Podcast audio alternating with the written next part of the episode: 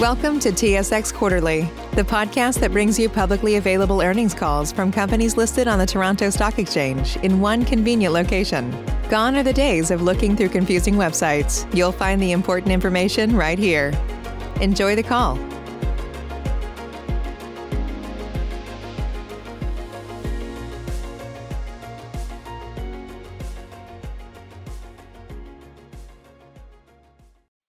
Good day, ladies and gentlemen. Welcome to WPT Industrial REIT's second quarter 2020 investor conference call. Before we begin, let me remind everyone that during this conference call, management may make statements containing forward-looking information.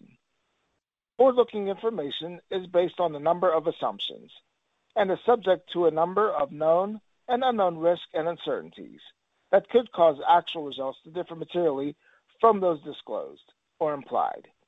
We direct you to the company's earnings release, MD&A, and other securities filings for additional information about these assumptions, risks, and uncertainties.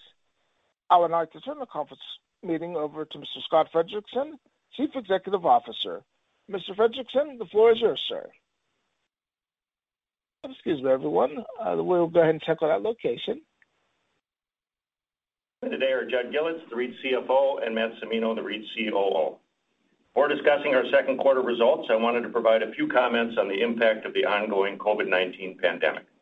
Similar to last quarter, I'm pleased to report that the COVID-19 so far continues to have a minimal impact on our results. And Over the medium to long term, we still believe the industrial sector will benefit from some of the changes brought on or accelerated by the pandemic, including increased inventory levels and accelerated adoption of e-commerce. In the near term, we remain focused on keeping our team of employees safe and ensuring our tenants have safe and continuous access to our buildings. Judd and Matt will provide a bit more context on what we're seeing as it relates to rent collections and tenant deferral requests shortly.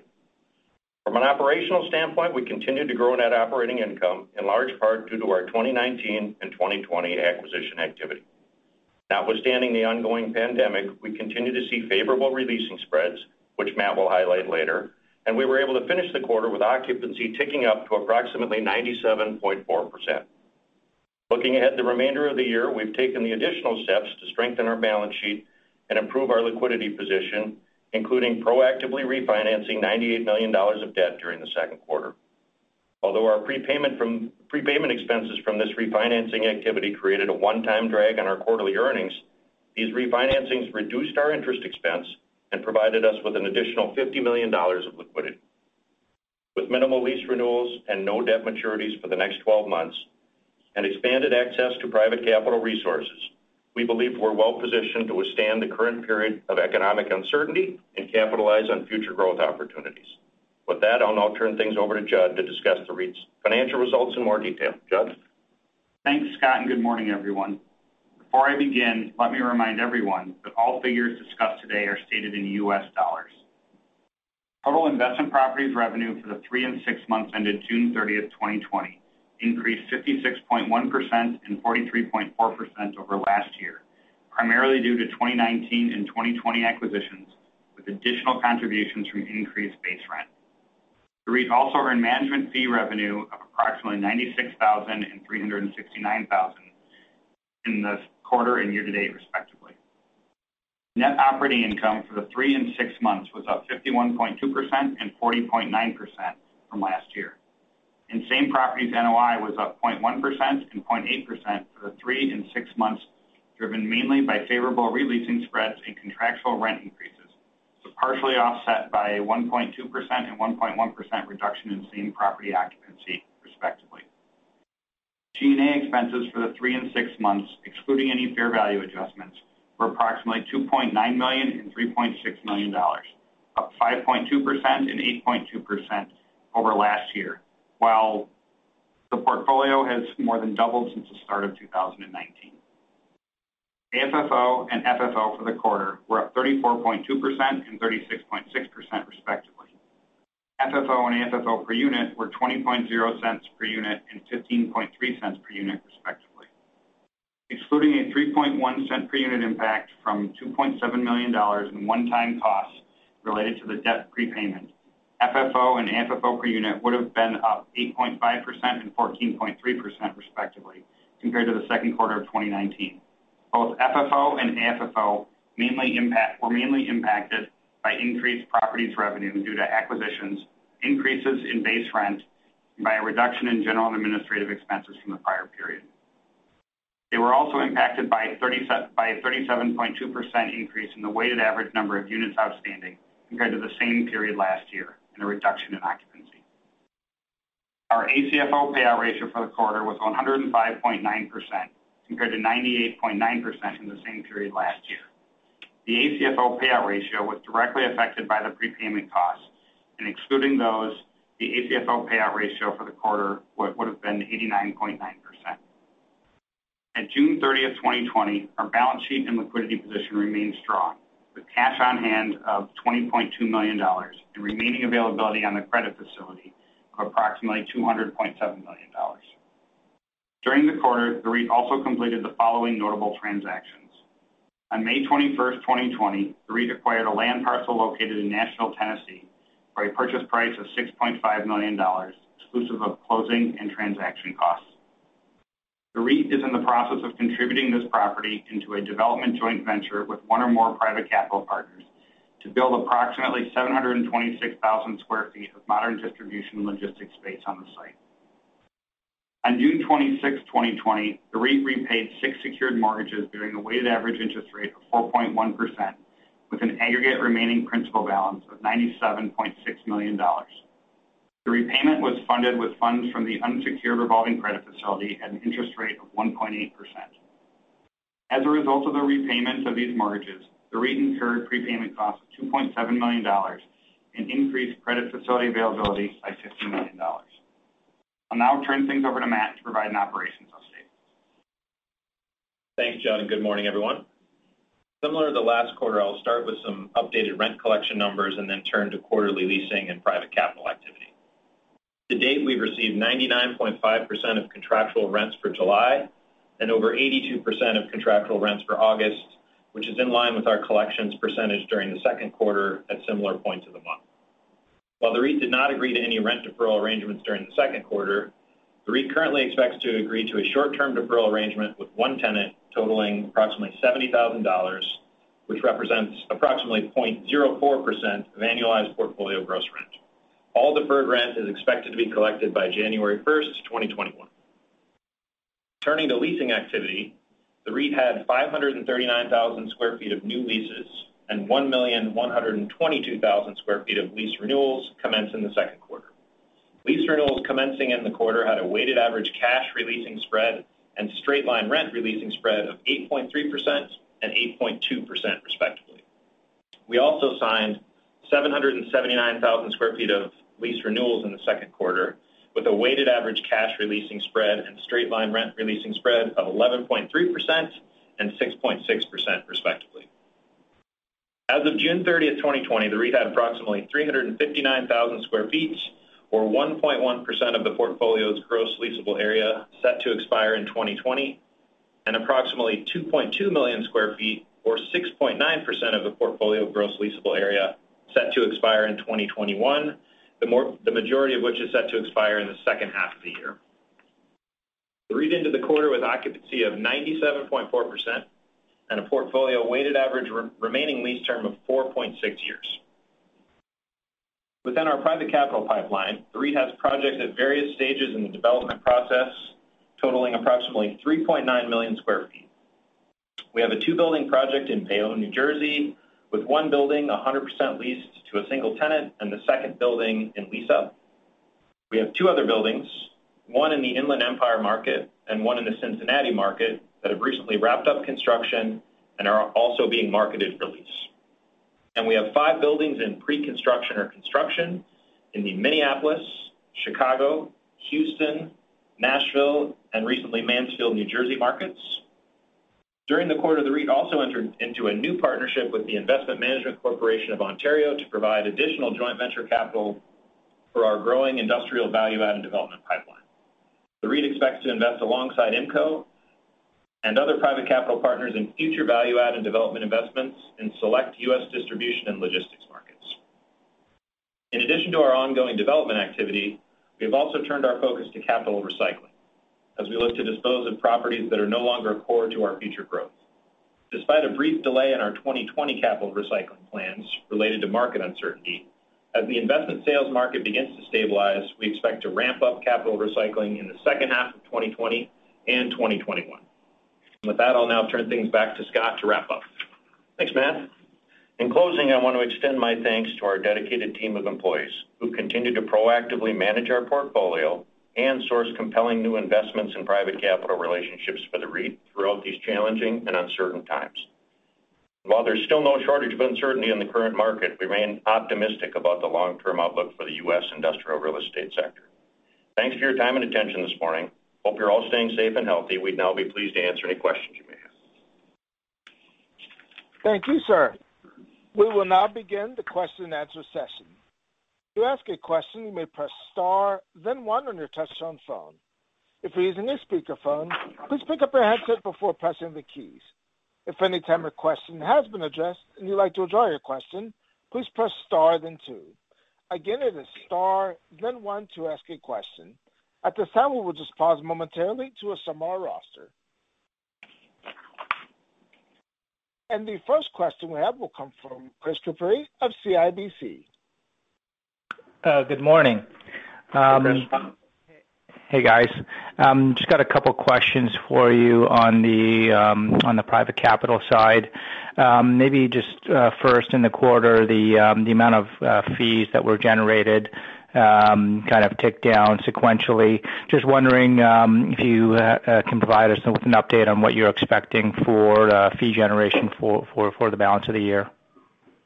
Sure, Chris. We continue to expect the balance of the year to, you know, for the full year to be in the range that we've previously given of $2.5 million-$4.5 million. Some of those fees are a little bit episodic with the construction management fees, and with some of the new assets we're Uh, contributing into the into joint ventures, we were comfortable with our previous guidance. Okay, great. Um, congrats on the uh the new JV partner. Um, was is there a um an equity uh, uh, commitment that has been given to you by by this new partner? And maybe just if you can give us some color as to how this relationship was established.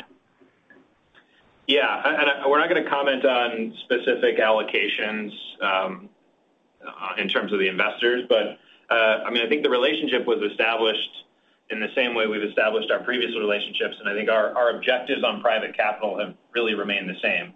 I think we've first and foremost sought to create a proprietary pipeline for the REIT and make sure that we've maintained a right of first opportunity over everything that we develop. And that continues to remain the case, and that was something that IMCO embraced along with our other partners. And so that was that was an important factor in Um, facilitating that relationship. And then secondly, we're we're trying to grow and diversify our pipeline of opportunities, and that includes adding sourcing capabilities, which I know you've heard us talk about on prior calls with boots on the ground now in New Jersey and California, and then and and pairing that with expanding and diversifying our capital resources. So the addition of this relationship was really just in furtherance of those same objectives, and we think big picture, this gives us the opportunity to expand that pipeline and make sure that in any case, we've always got a source of capital to match fund any opportunity that we're interested in pursuing. Okay, got it. Um and then just a clarification uh, with respect to the uh, Mansfield uh, land parcel. The 39 million purchase price, is that um, gross? In other words, that's the JV's purchase price, and then your share is, call it 10% of that? Yeah. The $39 million was our purchase price on the land. There's obviously development costs that will come after that, and our share is 10%. Okay. Um so just when I look at the purchase price of this land compared to the Nashville purchase, you know, it looks like you're going to be developing properties roughly the same size. Is is that really the land price differential between those two markets, about 6x? Yep, that's exactly right. Price of poker in New Jersey to be across the river from New York City. Okay. That's it for me. Thanks.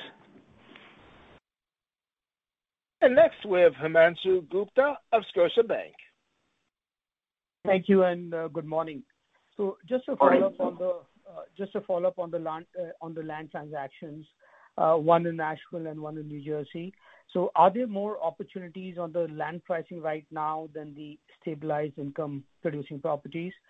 And have you seen any changes in the land values in the key markets in the recent time? Yeah. So so I'd say this, Himanshu, that that you know, early COVID, we weren't seeing a lot of uh, stabilized assets being marketed. And then kind of midway through COVID, the first few things we saw were, you know, resembled long-term leases to companies like Amazon and and A locations. And when those cleared at pre-COVID pricing, That the market thawed a little further, and then we began to see household name assets and maybe tier one and tier two markets clear and, again, maintain pre-COVID pricing levels. And so now we're seeing quite a few stabilized opportunities of different tenancies in different markets. Um, but look, our focus, as we've said, in the short term is going to be to ramp up on the private capital side. And we still think that's a that's a good risk-reward proposition for us. And on that second part of your question, in the gateway markets and in some of the higher barrier markets, land prices haven't budged. Um, and we've seen very little movement in some of the tier two and tier three markets as well. I'd say the change has been that a lot of the uh, developers or folks that were thinking about building speculative have tapped the brakes on that. And so maybe there's created an opportunity to be the buyer or to source a site where previous to COVID, that would have been tied up by someone else. And so it's opened up more opportunities, but but it hasn't really resulted in lower pricing. Got it. Thanks Thanks for the color. And just to follow up on the new partnership with IMCO, uh, just wondering, I mean, going forward, how do you differentiate if the acquisition property or the opportunity is suitable for the private capital or IMCO partnership or the REIT? Yeah.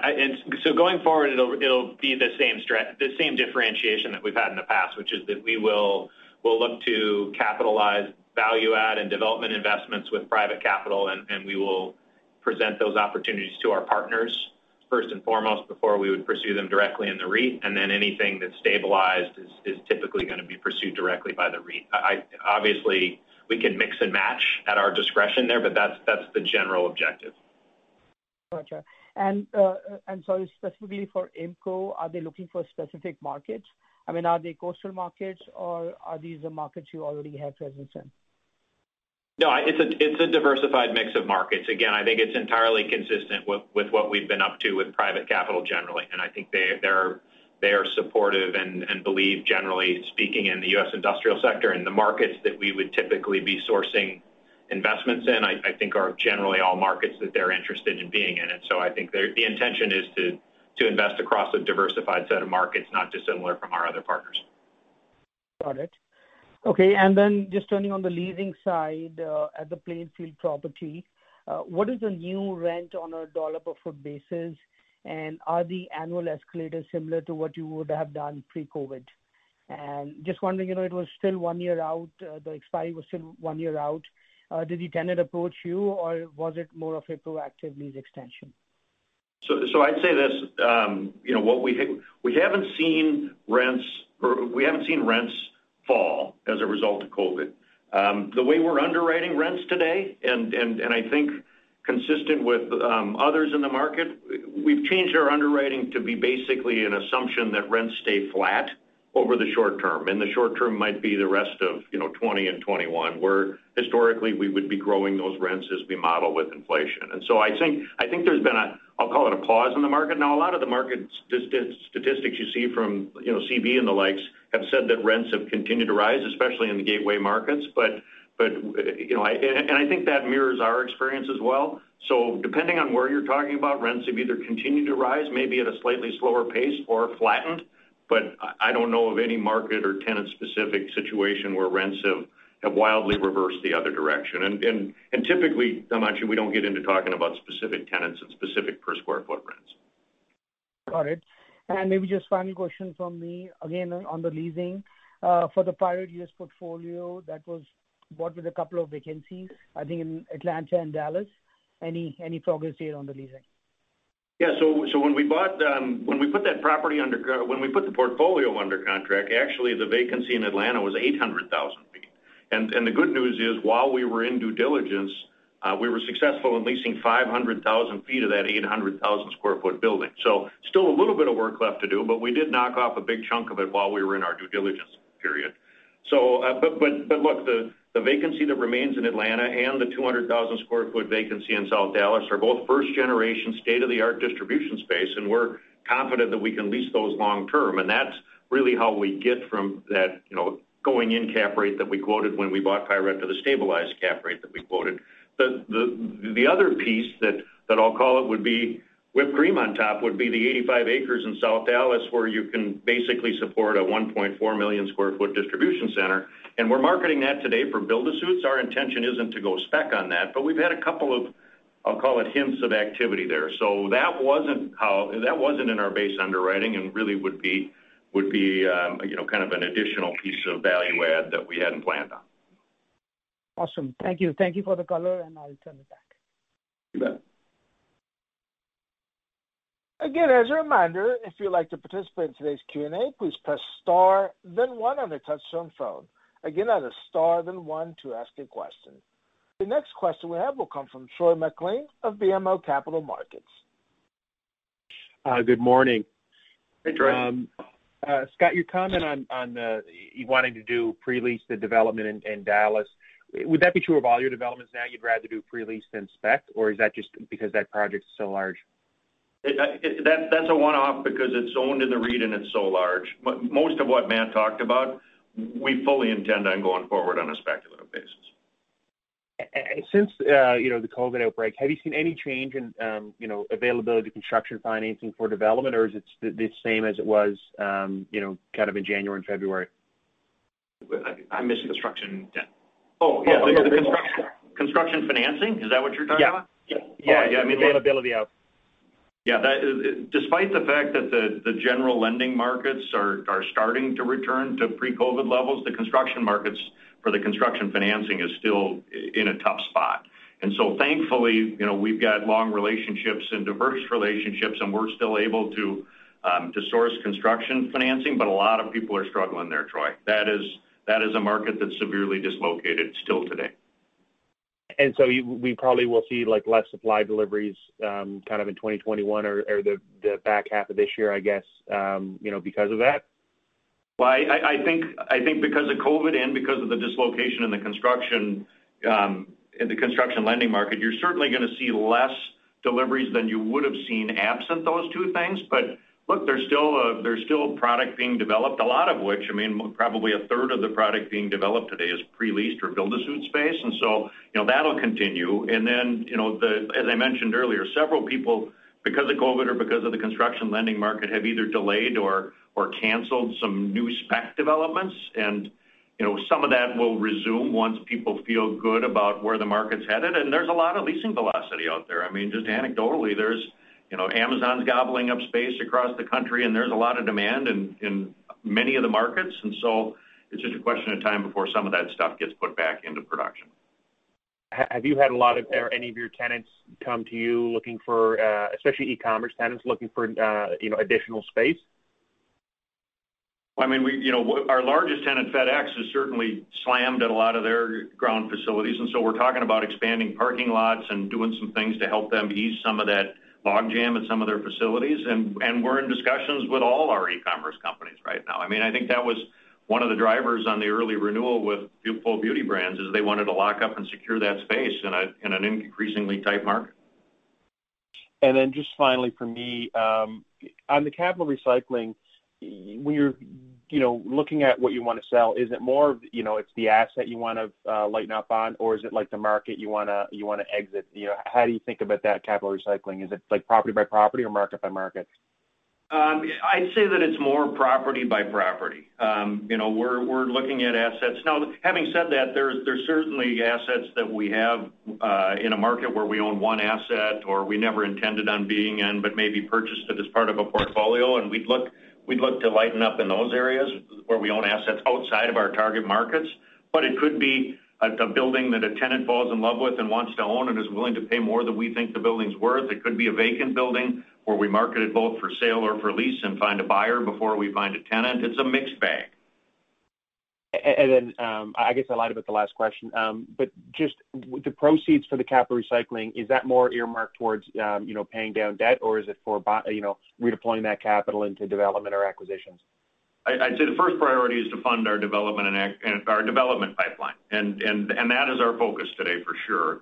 Um and then secondarily, to pay down debt. Look, we're 50% levered today, but we don't feel like operating this portfolio with this tenancy where you're collecting 99.5% of the rent is irresponsible in any way. And a lot of private capital buyers would lever this, you know, 60 or 70% and not give a second thought to it. So We're not in a panic um, to get the leverage back down, although it's clearly our plan over time. Our focus is funding our private capital business.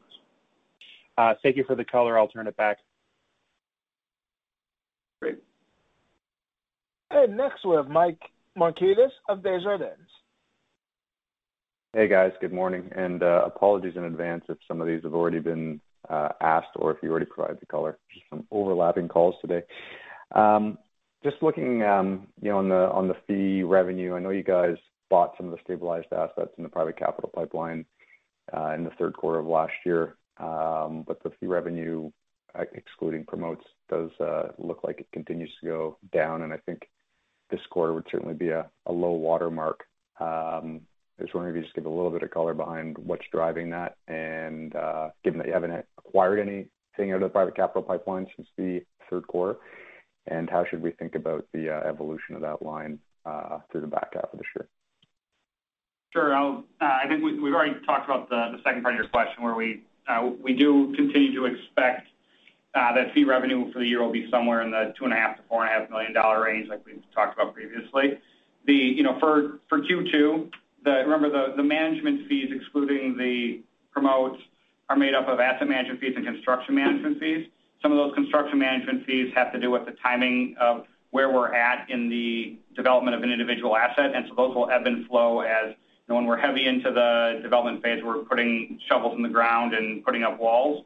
Those numbers will be higher. And when the buildings are complete, those numbers uh, tail off. And so that's all we saw this quarter, that there was uh, sort of a lull on the construction management side as we're ramping up on some of the new projects and some of the existing projects had uh, basically finished their construction. Okay. All right. So then when you when you typically characterize recurring, I guess that would include some lumpy fees in there in terms of construction management fees. Yeah. Et cetera. You're just basically stripping out the promotes. Exactly. Okay, that's fair. And then of that two and a half to four and a half, I know that's a pretty wide range. Um, but if we were to break that down between recurring and promote roughly, how would we think about that? Yeah, it's hard to say. I mean, there's definitely some assumption of some promotes in that number. But given the way our fee structures work, if an asset is sold more quickly, obviously we get a bigger promote, but then we get less ongoing revenue from the management fees. Our assumption is that some of that is promote, but it'll depend on the timing and execution on leasing on some of these assets that are, um, you know, that where construction is complete and we're working on leasing now in terms of when those stabilize and then are sold. Okay. Um and just lastly, um, when you talk about the active projects having the uh, eight projects and 3.9 million sq ft, does that include um, South Dallas, the 1.4, or is that excluding South Dallas? It's excluding that. That's not in those numbers. Okay. So I think the additions then, uh, in addition to Minneapolis and Chicago, would be Nashville, uh, Mansfield, and there'd be one other one in there? No. I think it's just Nashville and Mansfield. Okay. Um and if uh, you were to do the South Dallas one, I guess that'd be one where you just contribute the land Uh, into a JV partnership, presuming the partners accept, and that would liberate some additional capital for you. Uh, but, you know, I think probably a more likely scenario since the REIT owns that piece of land would be we find a tenant who wants to sign a, you know, five to ten year lease, and then we just do it ourselves. Oh, okay. Perfect. All right. That's it for me. Thanks very much. You bet. And next we have Matt Kornack of National Bank Financial. Hi, guys. and I'm I'm gonna apologize just like uh Markidis in terms of uh not being on the beginning of the call. But uh With regards to the 15% deferral requests, I mean, that number seems to be fairly static. Is it changing? And and I know you haven't granted any of them, but but why do the tenants continue to ask if if that's the case? Yeah. No, it is static, and to some extent, they're not. I guess I wouldn't characterize it as continuing to ask. I mean, I would say in most cases, those requests came early in the pandemic at a point where I think there was significantly more uncertainty for everyone, including our tenants. and so Those came in the form of boilerplate requests that went out early and have really never been followed up on. And In most instances, I think we've talked about in the past that we our standard response typically includes an application process where you fill out some request forms, and we get a sense of the uh, the basis for the need. And In most cases, people didn't even bother to fill out those applications, and we've heard nothing from them since. And so I think we're more focused on the rent collection numbers. That gives us three or four months of data to suggest that that gives us a better proxy into where people are. But so there's There's some uncertainty there. And Clearly there are some tenants that are still under some pressure in their respective businesses or industries. So We're keeping an eye on things. But Yeah, I don't think that we're circling back to that, and we're certainly not seeing people re-request every month. Most of those have been a one-off request that has laid dormant since it was made. Okay. No, that's good clarification. Um, and then I guess with regards to those that you may be concerned about, and it doesn't sound like it's a very significant uh, number of tenants, would you be sort of actively looking at any properties in terms of re-tenanting it while the current tenant's currently in it, or nothing at this point? Yeah. I mean, I think in most cases, if that's, and I would say outside of what's happening with respect to COVID, that would be our normal strategy. If we are foreseeing an opportunity to re-tenant a space and reposition it with a stronger credit or grow rents, whatever the case may be, we're doing that in the ordinary course. And so, yeah, I think that remains part of our process where we are. If we're in those types of discussions, we're certainly thinking about how we can reposition space to maximize the advantage from our perspective. Okay. And the 11% cash uh, renewal spread, would that have been largely negotiated pre-COVID, or is a portion of that would have been negotiated post uh, sort of the financial impact of COVID? I think that's the majority of that's really a post-COVID comp. Okay. That's good to know. And then two uh, quick, boring accounting, uh, sorry, Judd, um, questions. um, straight line rent, uh, what is the 900000 a, a good number, or how does that develop over time? And then with regards to the interest on the lease liability, the 1.2 million, is should, should we run rate that, or is there there's something one time in that as well?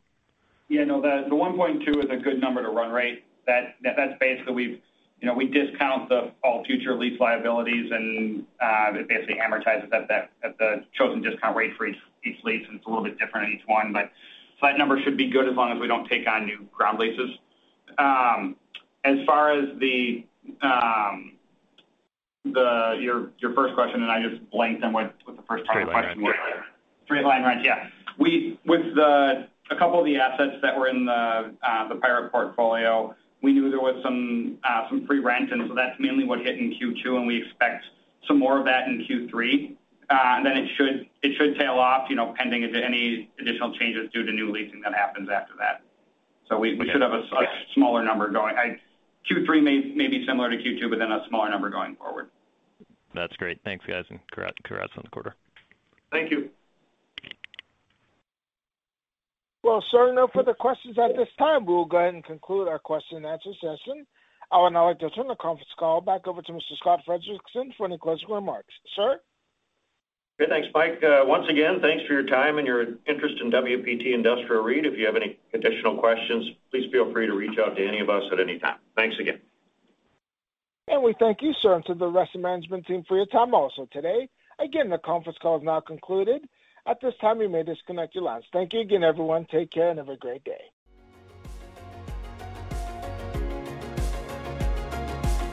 Thank you for listening to TSX Quarterly. If you enjoyed the cast, remember to leave a good rating. And remember, for any additional inquiries, please consult the company's investor relations section on their website. See you next time.